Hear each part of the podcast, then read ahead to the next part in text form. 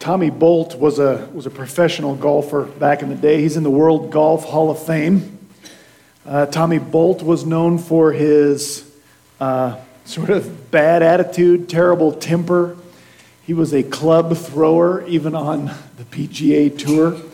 Uh, his nicknames even follow him into the Pro Golf Hall of Fame. Uh, he is known there as Tommy Terrible and Tommy Tempestuous. And and Tommy Bolt, we, he was in a tournament in Los Angeles. This is in the, I think, the 1950s, as the story goes. And he didn't have a regular caddy, so we got matched up with this caddy in, in LA who was known for being quite chatty on the course. And Tommy Bolt knew he was that day in no mood for a chatty caddy.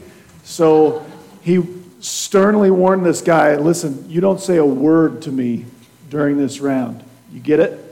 And this guy was, he knew who Tommy Terrible was, and he said, Yes. If I ask you a question, I want yes or no answers.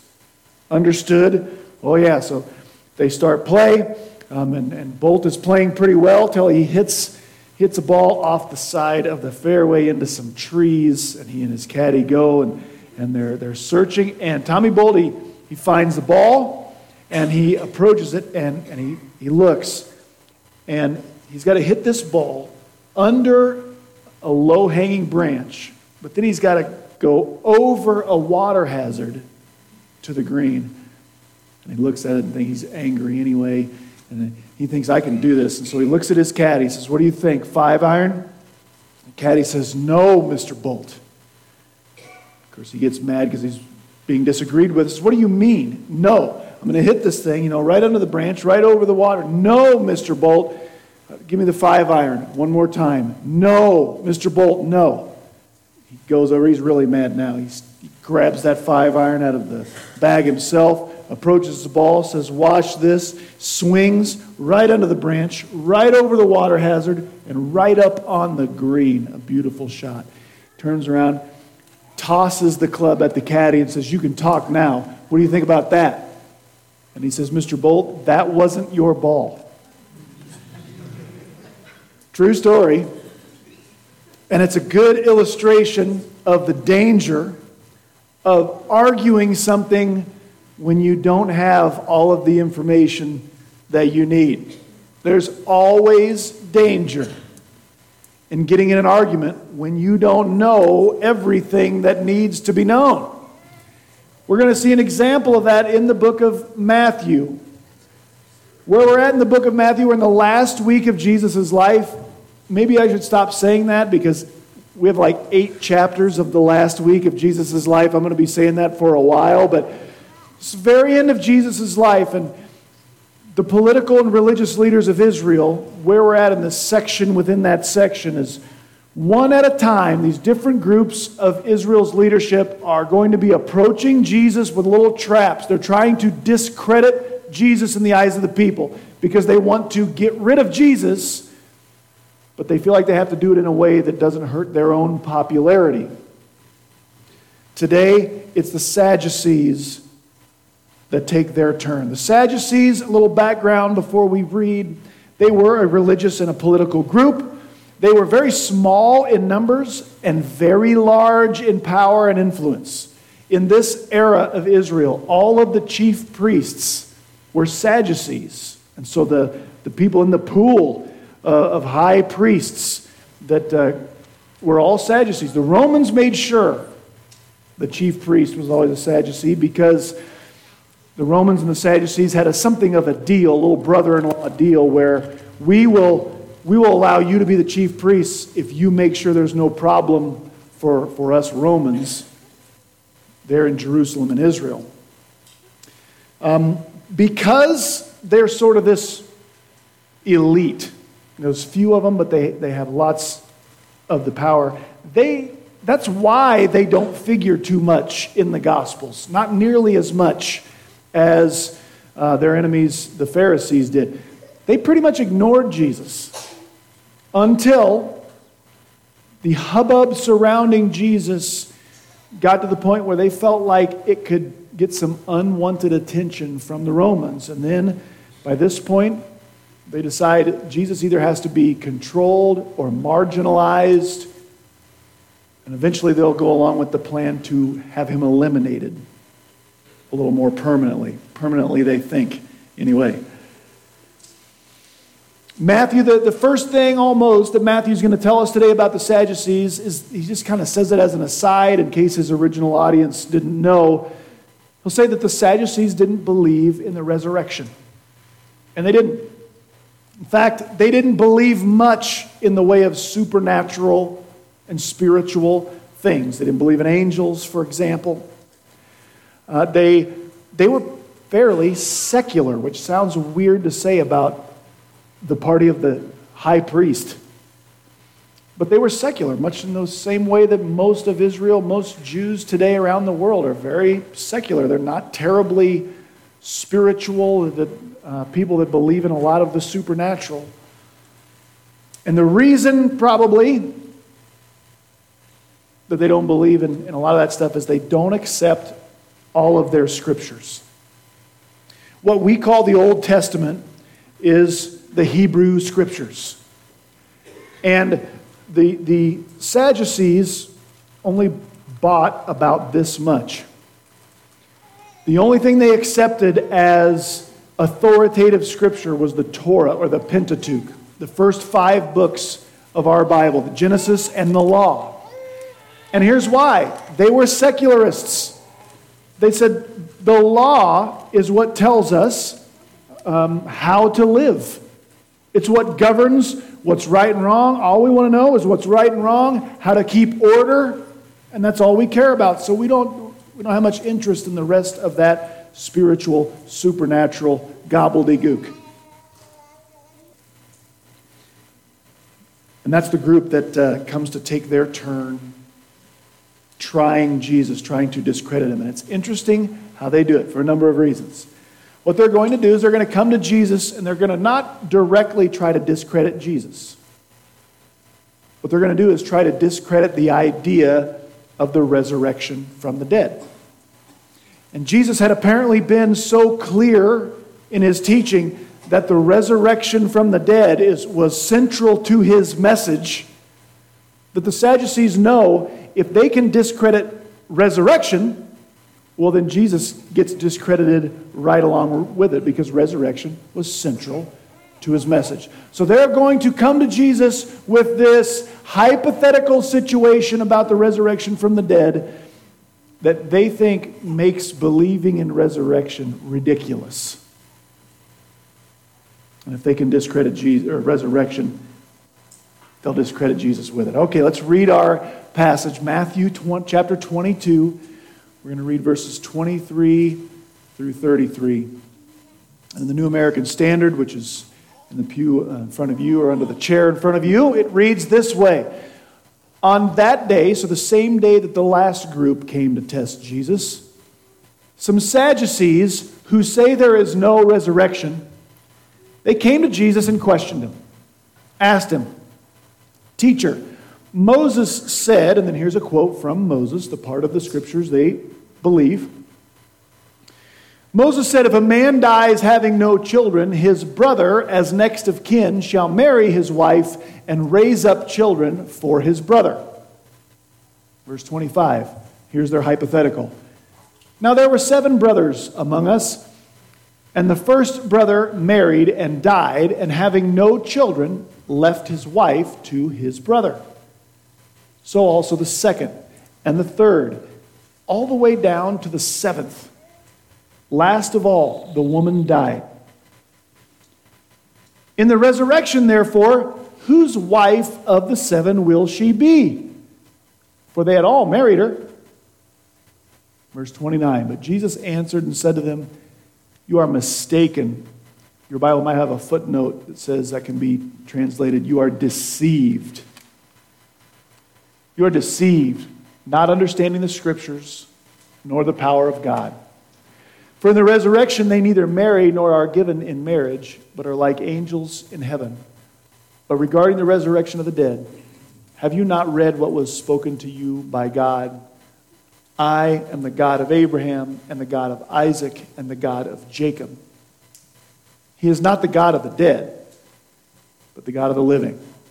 And when the crowds heard this, they were astonished at his teaching. There's our passage. In the first half of that passage, these Sadducees, they, they come and then bring this hypothetical situation to Jesus. They think this constitutes like the worst case scenario for resurrection. Their case, it sounds really weird to us. It wouldn't have seemed weird to a first century Jew, even though I'm, I don't know that they were still doing this in Israel in the first century, but it has to do with a legal custom called levirate marriage, which is like saying brother in law marriage. And here's what it's in the law. They quote Deuteronomy 25 5 to Jesus. Levirate marriage means this if a man gets married and he, he doesn't have children and he dies, his next oldest brother was legally required to marry the widow. And the first son born to that union would legally be considered the, the dead brother's child. And that was, you had to do that. Um, I'll put faces to this. I'll use my sons, Ike and Cedric. And Ike, I apologize in advance. You're about to die in this story okay? But you're the oldest, it's the way it goes. Um, so Ike gets engaged, gets married. He and his new wife don't have any children, and the unthinkable happens. Ike passes away. Cedric would have had no choice but to marry his sister in law, Ike's wife. And then Cedric's first son, biologically his, but because Ike, as the oldest, was set to receive a double portion of our estate, Cedric's first son would be legally considered Ike's and would inherit Ike's portion of our vast estate. Like he would get old blue and everything. Uh, right, that would be that would be the deal. Okay, I'm not going to go into why that was a thing this morning. If you're interested, I can point you to a sermon that we have recorded from Genesis where I uh, talked about why that was a thing in ancient Israel. I'm not sure they were even still doing it in, in Jesus' day, but um, regardless, here's what, they're, here's what they're doing. So they bring this, here's their scenario. They say, All right, Jesus, this is what God said has to happen. Let's say there's seven brothers. First one gets married, doesn't have kids, he dies. Second one does the right thing, what God told him to do, marries his sister in law. They don't have children, he dies. Third one does what God said he was supposed to do marries his sister in law twice over. They don't have any children, he dies. Fourth brother decides there needs to be a bit of an investigation because something's a little fishy. I made that part up. That would have been me. All the way down till all seven brothers have married this woman. None of them had any children and then they all die, and then she dies too. It's really, it's more of a feel good sort of story, just a heartwarming. Do you see the conundrum that they are, they think they're creating? The, the question they ask then, verse 28, in this resurrection, Jesus, you think is real, but you know, any smart person knows it's not. Whose wife of the seven will she be? Because they all married. Do you see the problem they're creating? What they're saying is if the resurrection is perfect, only one of these guys gets to be married for all of eternity. The rest of them have to be. Alone. How can life be perfect? And, and yet, six of these guys have to be alone for all of eternity. How do you decide? It's a ridiculous sort of scenario, but you know, it's a good question. It, maybe if they would have stopped at two or three brothers, you know, maybe today they would ask this question this way, or raise this scenario this way. Who of us either aren't or don't know somebody very closely that are remarried for whatever reason. Right? Everybody. Let's assume, well, I can tell you this. For whatever reason someone is remarried, it's because this world is broken in some way. Right? Because either people are broken or our bodies are broken. Right? You might be remarried because your spouse got some sort of diagnosis or had some kind of accident that wouldn't have happened if this world were perfect. And now you're remarried, and that's a blessing. Or you might be remarried because people are broken and hard hearted and selfish and addicted and abusive and whatever else. Right? Well, what happens in those scenarios for all of us who, who maybe have been remarried for whatever reason? In those scenarios where our, all parties involved come to believe in Jesus as their Savior, they go to heaven. What now? Because listen, once, once you're in heaven, once you're on the new earth, how many sins are forgiven when you get there? All of them. Well, so how much, how much consequences of your earthly sin do you have to pay for when you're, when you're there? None. So, so what do we do? No matter why, no matter how, no matter for what reason I'm remarried, what do we do? Because maybe, maybe I got myself divorced because I was an addictive, abusive jerk. But I still loved my wife.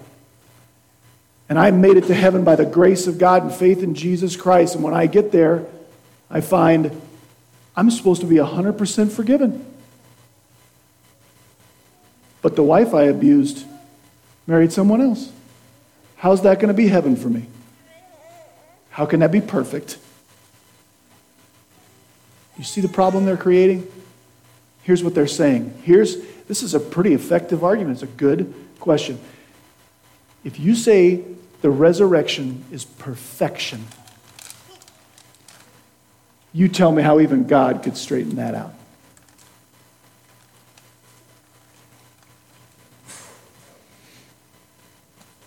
The rest of the passage is Jesus answering that question. And he's not going to say, the real question is, you tell us which brother gets to be married. And Jesus' question, or Jesus' response, is going to be to tell him, no, you're way off base. To, to use my earlier illustration, it's like Jesus is saying, you guys are trying to make the perfect shot with the wrong ball. Like you're swinging at the wrong ball. I can't really answer your question because you're so far off base, you're not playing the right game once we get into eternal life. And Jesus is going to tell them that, that they have a problem. Here's the main point. I want to talk about marriage in eternity, but don't miss the main point. The main point is we're not to have the problem the Sadducees had, and it's a very easy problem to have. And Jesus is going to say there's two reasons why people get the problem the Sadducees wound up with. Looking with me at verse 29. Here's their problem, and the two reasons they have the problem. Jesus answered them You are deceived. That's their problem. And there's two reasons why they got themselves deceived. Do you see what the two reasons are? You're deceived. Why? Because you don't know the scriptures. And because you don't know or you don't trust or you don't believe in the power of God. You want to see a recipe for leaving yourself, you, open to being deceived? Here it is. Ignore the scriptures. Don't get to know the Bible. Or don't believe in God's power to pull off what He put in there. Believe there are better ways to do things. Believe there are better things to believe in. Believe there are better things to pursue. Because God really couldn't make life perfect if I live according to what He put in His Word. That is the recipe for leaving yourself open to deception. That's the real problem. And I think this is the heart of this passage. Everything else Jesus says in this passage is going to tell him about either why they don't know this, how he knows they don't know the scriptures, or how they're ignoring the power of God. Now, I want to look at those two reasons for deception one at a time, even though I, don't, I won't take it in the same order that, that Jesus does. First, their first problem, or their problem is they're deceived. The first reason they're deceived is they don't know the scriptures. This is an especially, actually, Seth, click me backwards one, would you? And then put the cursor back. This is an especially obvious problem for the Sadducees. They don't know the scriptures. They don't even know what the scriptures are, right? You remember the, the description I gave about them? They ignore every part of the Hebrew scriptures that fall between Joshua and Malachi. Right? So they, they don't know the scriptures. They don't even know what the scriptures are. If they knew the scriptures, they would not doubt resurrection. You know why? Is, is there resurrection in the Old Testament? Absolutely. I'm just going to show you one. We looked at a couple of more in, uh, in Sunday school this morning, and there are other places we could look as well. But here's, I think, well, just the one I wanted to share this morning. In the book of Daniel, this is a book they don't agree is authoritative scripture. Daniel, God communicates this to Daniel in Daniel chapter 12. Multitudes of people who sleep in the dust of the earth, who die, will awake, will come back to life, will be resurrected. Some to everlasting life, others to shame and everlasting contempt. Those who are wise, which means they know God, will shine like the brightness of the heavens, and those who lead many to righteousness will shine like the stars forever and ever. Daniel very clearly told about resurrection in the Old Testament. Jesus, if you guys knew the scriptures, we wouldn't be having this argument about the reality of the resurrection because you'd know. That's why the Pharisees didn't doubt resurrection, they just didn't believe Jesus was the pathway to it.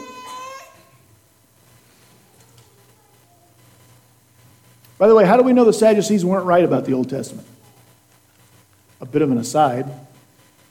Should we accept the scriptures between Joshua and Malachi in our Old Testaments? Yeah, why? You know why? Because we are Christians. Root word is Christ. We can go through the Gospels like we have. Jesus quoted as authoritative scripture from every section of the Old Testament.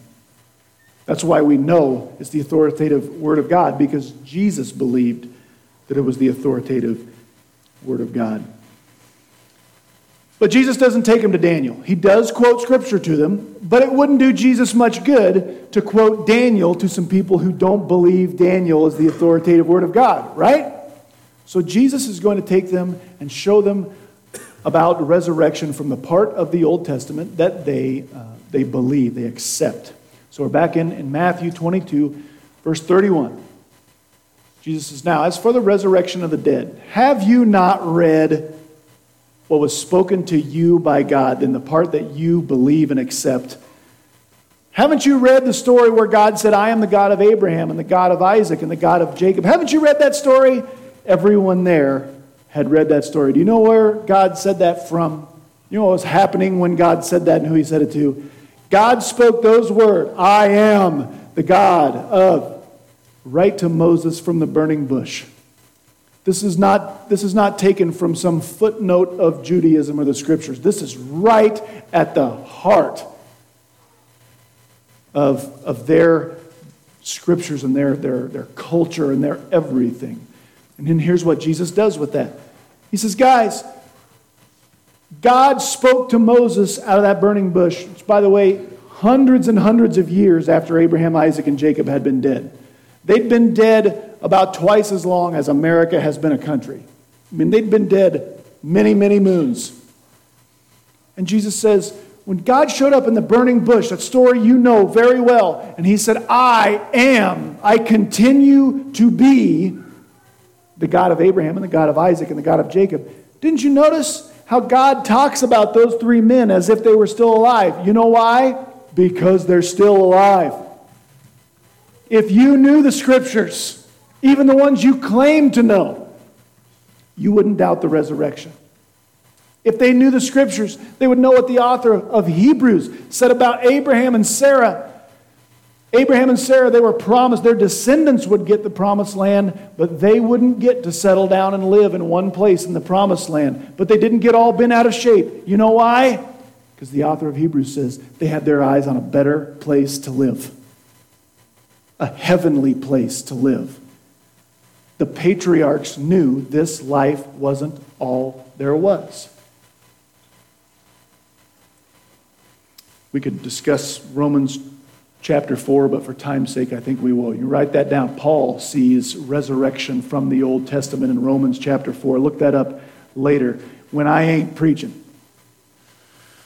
So, their first problem that has led to their big problem that they're deceived is they don't know the scriptures. If you knew the scriptures, you wouldn't be deceived like you are. But they have another reason for their problem. Back to verse 29. Jesus said, You guys are deceived because you don't know the scriptures, and, second part, second reason for their problem, you don't know or you don't trust or you don't believe in the power of God. And here's why in verse 30. Right away, Jesus says how they failed to believe in the power of God. Jesus says, For in the resurrection, they, he's talking about the, the, the, the seven brothers and the wife, people in general. For in the resurrection, people neither marry nor are given in marriage, but are like angels in heaven. Now, quickly, I just want to say this. He says they're like angels in heaven. He did, Jesus did not say people become angels. Okay? Angels are angels, people are people, and he doesn't change one into the other. But Jesus is saying, at least when it comes to marriage, in the resurrection and eternal life, we'll have this in common with angels. What is it? We won't be married. It's like angels aren't married. You know why God didn't tell angels to get married? Because he didn't put them on earth and say, I want you to like procreate and populate the earth.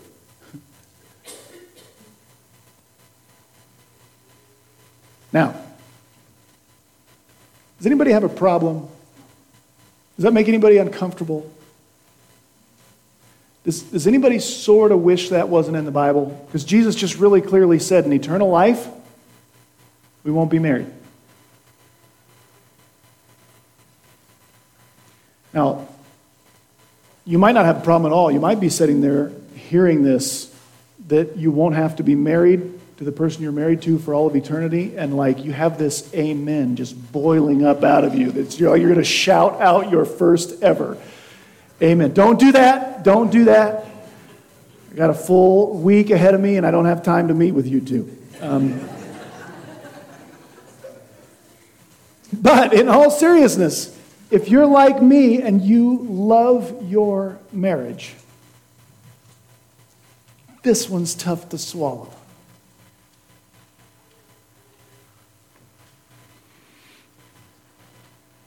How, and this is, their, this is the conundrum they think they're raising. How can my life someday be perfect, but me be less married to this woman? That's hard for me to, to get my head around. I don't like that very much, if I'm honest. I can't imagine my, my life without being married to Rachel. I don't want to ma- imagine my life without being married to Rachel. So, you know what the only thing I can do is when, when I get to this right here? And, and listen, listen, we're promised resurrection. You know the difference between resurrection and just the afterlife? Resurrection means I'm going to be me for all of eternity. I'm not going to be reincarnated into some, I'm not going to be an angel. I'm not going to come back as some other person. I'm going to be me. And Rachel's going to be Rachel. And this says, if I'm reading it right, that we're not going to be married. Now, how can life be perfect and us not be married, but still be who we are? That's that's really hard. You know what the only thing I can do is? Let me show you. The only thing I can do is know the scriptures and believe that God has the power to pull off what he puts in the scriptures. The only thing I can do is say, I don't know how that could possibly be true, but I know it's in the scriptures, and I believe God will do what he promises. My life will be perfect, more perfecter than I could ever imagine for all of eternity. Even though we won't be married, at least in the, the way that we are married right now. Jesus is hinting, I believe, that eternal life is so much bigger than, than our idea of perfection can even hold. C.S. Lewis took his stab at explaining this very passage this way, and I love his story. I got to be careful telling this one, adult content sticker. Uh, but here's C.S. Lewis's story. Uh, he tells a story of a dinner party, and the adults were in one room, and, and not in a lewd way, but they were they were talking about, shall we say, the physical aspect of love and marriage. Follow me there? And someone said they believed it was, you know, the, the body's highest capacity for pleasure. Now, what they didn't know is right around the corner, one of the kids was no longer in bed. And this little boy heard what they were talking about. And he came around the corner when he heard about, you know, the highest bodily joy and, and, and pleasure. And he walked in, and everybody's like, oh no. And the little boy says, I have a question about what you were talking about. Do they eat chocolate when they're doing that? And they laughed just like you did. And I said, No, nobody eats the chocolates when they're. And uh, the little boy says, Well, then I don't know what it is, but it can't be the highest bodily pleasure if chocolate's not involved.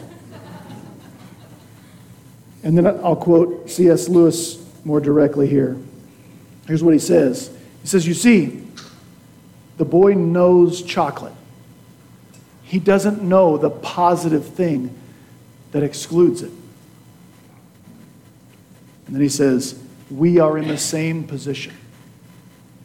We don't have the capacity to understand true perfection that's awaiting us.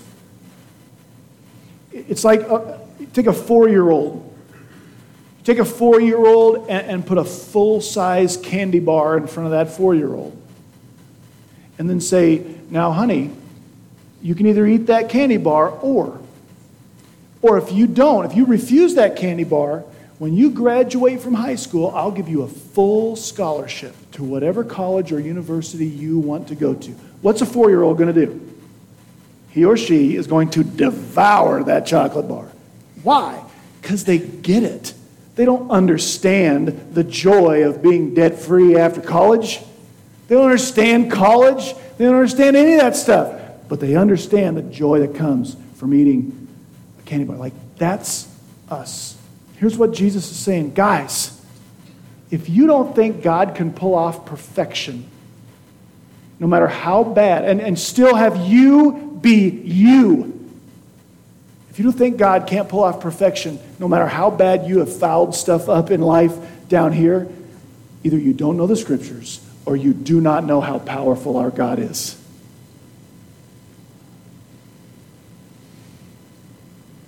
I'll take my stab at wrapping my mind around this no, no marriage thing in eternal life. This is where this becomes what's called eisegesis, where I read into the text instead of explaining what's into the text to you. That's exegesis. So this is, uh, this is my opinion, okay? This is how I try to make sense of this. Um, in eternity, for the believer, so we're talking about the ones Daniel said or D- Daniel wrote, the ones who are raised to e- eternal life and glory. Every one of our relationships in eternity will be better than the best marriage on earth now. Okay? I can't be dogmatic about this. I can't prove this. But I believe, I believe me and Rachel will know each other forever and ever and ever. The reason I believe that is because I will still be me. And I don't think I can be me. Again, God can blow my mind later. But I don't think I can be me without knowing who my parents were, who my siblings are, who my children are, And you cannot know those things without knowing marriage. Just again, my opinion, people who love the Lord disagree with me there. But I believe we will know each other forever and ever and ever and ever. I believe we will know we were married. But most the reasons that I love Rachel more than I love the rest of you, and I do. Okay, especially Derek. But the reasons I love Rachel more than I love the rest of you will either disappear in eternity or they will expand to encompass everyone. Okay? I love Rachel because, let me count the ways. Sorry. Uh, no. I know this woman is in my corner, and she wants what is best for me. She wants my like success and my good in a way that I can't trust everyone else in the world does. And we can together we can sort of wring ourselves out in a day or in a week. And then honestly life doesn't get better for us than when we just go in our house and we are there by ourselves and the rest of the hurtful world where we've wrung ourselves out ain't there and we sort of circle the wagons and we are there together. That's why we love each other and we need each other because everything else is so messed up out here. In eternity, we won't have to worry about the messed upness anywhere. We won't ever wring ourselves out. Everyone will be perfectly loyal to you in your eternal life because you will all be loyal completely to Jesus Christ. You'll have no ability to sin. There'll be no jealousy or no envy. There'll be no hidden motives. There'll, there won't be anything like secret. You'll be able to trust everyone completely.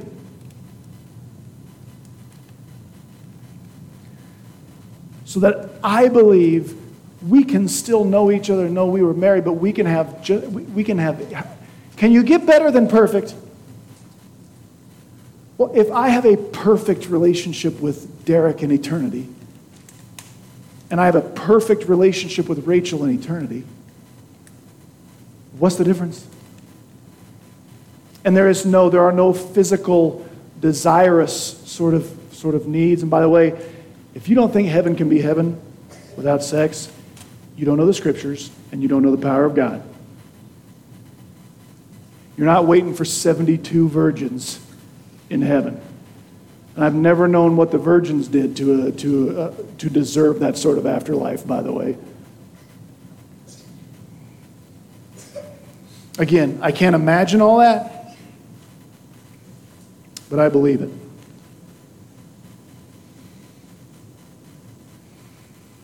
I think what we learn, again, don't miss the main point the main point of the passage. Jesus did not teach this passage to teach us what, what uh, eternal life is like. This is just a very, he just gives us a little sniff of eternal life.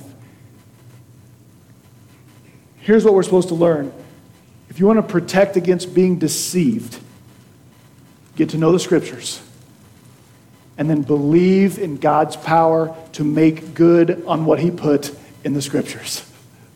That's how we keep ourselves from being deceived. We get deceived much more easily in our lives when we don't get to know this book. Because listen, there's a lot of stuff, junk, that is like almost Christian. It seems good. It seems like, man, that sounds okay. And if I don't know the scriptures, I can be swallowing stuff that is false and it is deception. And the only way I know truth from error is if I know what's in this book. That's why a daily diet of the Bible is important because we don't want to be deceived. Also, we get deceived much more easily when we don't trust in God's power to accomplish what He put in this book. And that can take on lots of manifestations. How many of you ever been in a situation like this? you know, I know what the Bible says, but if I do what the Bible says, I'm going to miss out on this and that and that. And there's no way I can be happy.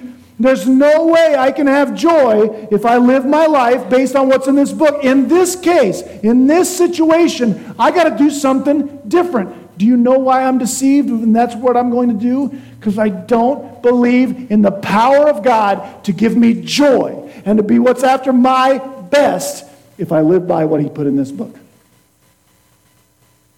I, I think you can trace every deception from a failure to know the scriptures or failure to believe in God's power to accomplish our best by what he put down in this book.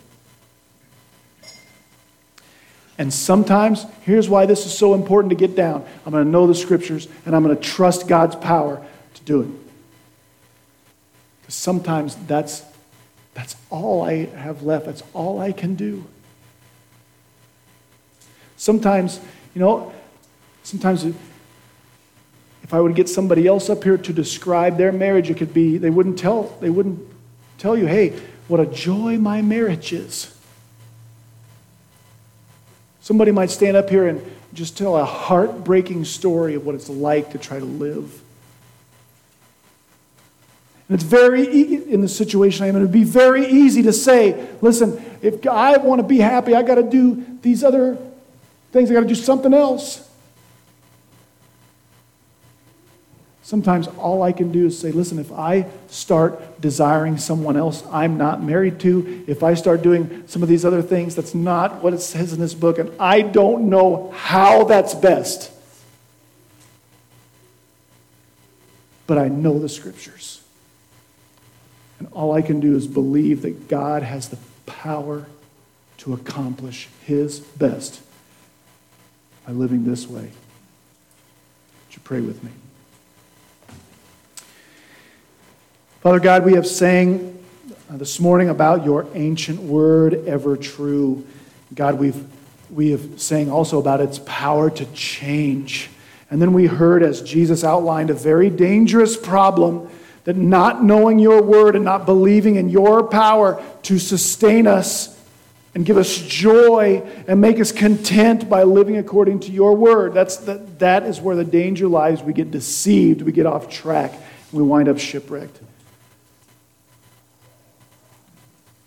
God, I pray that every one of us would more and more get to know the scriptures, not just so that we could have more knowledge so that we could just rest in your power to accomplish what's in there, and that we would more and more be changed into the likeness of your Son according to your word. And that we might trust that your joy, your truth, your hope is where our contentment will lie. Thanks for your word, for opening it, illuminating, it for us. In Jesus' name, amen.